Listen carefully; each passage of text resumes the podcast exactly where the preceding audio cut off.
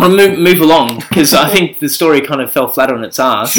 Uh, but we're talking this week about dating in the workplace. Yeah, absolutely. Yes, and uh, one of those things where it's a bit of a taboo, an HR Mm. nightmare.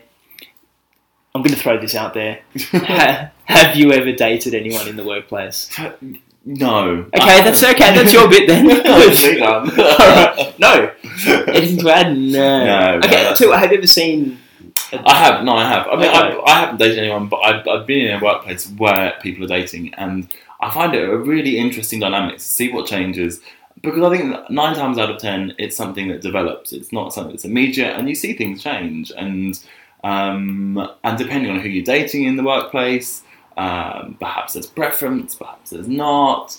And it's I find it yeah really interesting. And that perhaps people that were your friends first, then you distance yourself perhaps a little bit more, and it's a hard thing to I think manage being in the relationship and not as well. Just Oh yeah, totally. It, it completely changes the dynamic. I mean, what if you've got an issue with someone that Yeah. you work with, and not an issue obviously with their partner, yeah, but then you're not obviously allowed to speak to their partner because of whatever reason, and Completely. it just you get you become the meat in the sandwich, Yeah. and you're like, oh, I can't speak to John because he's going out with her, and yeah. it's just it's chaotic. It gets a bit awkward sometimes. No, completely, and and well, I know I'm pointing at this, but uh, when it's the boss as well, and the boss is having a relationship with someone in the office, I mean, what do you do then? You know, because a lot of the times the boss, you know, Should very professional, Yeah. and you know, it doesn't really matter. But sometimes the boss is like, "Hey, don't speak to her like that."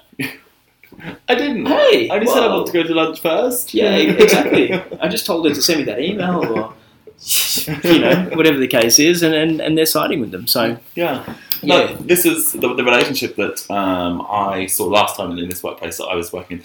There was uh, one person that was a line manager, and so she did all the shifts for everybody, and the other guy that was just a normal kind of Jobo like I was.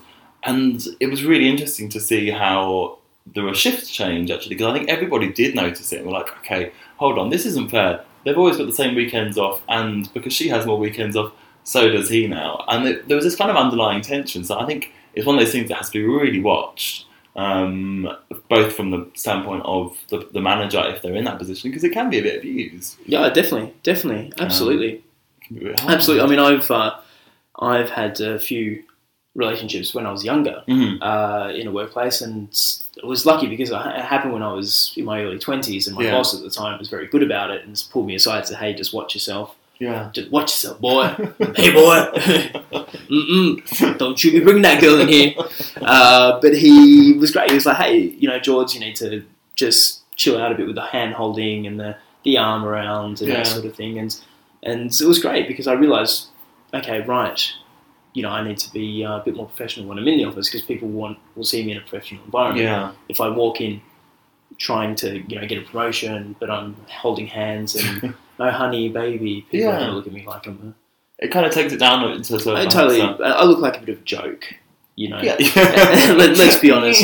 Yeah. Um, but uh, yeah, uh, I think we don't want to talk about it too much in part one because we've, No. got, we've got some really cool stuff coming up. Uh, More details. more Yeah. details, yeah. I mean, not sort of people juggling fire and uh, guys on a unicycle, and that sort of cool stuff. Although. But uh, hey, you never know. Maybe in episode 100. Um, but guys, we're going to finish part one and then we're going to move on to part number two very quickly.